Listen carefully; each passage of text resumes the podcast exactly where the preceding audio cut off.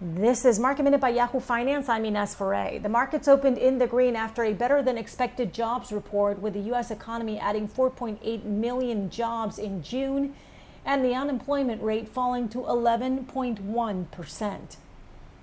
JetBlue announced that it has reached an agreement with the pilots union to avoid involuntary furloughs until May 1, 2021.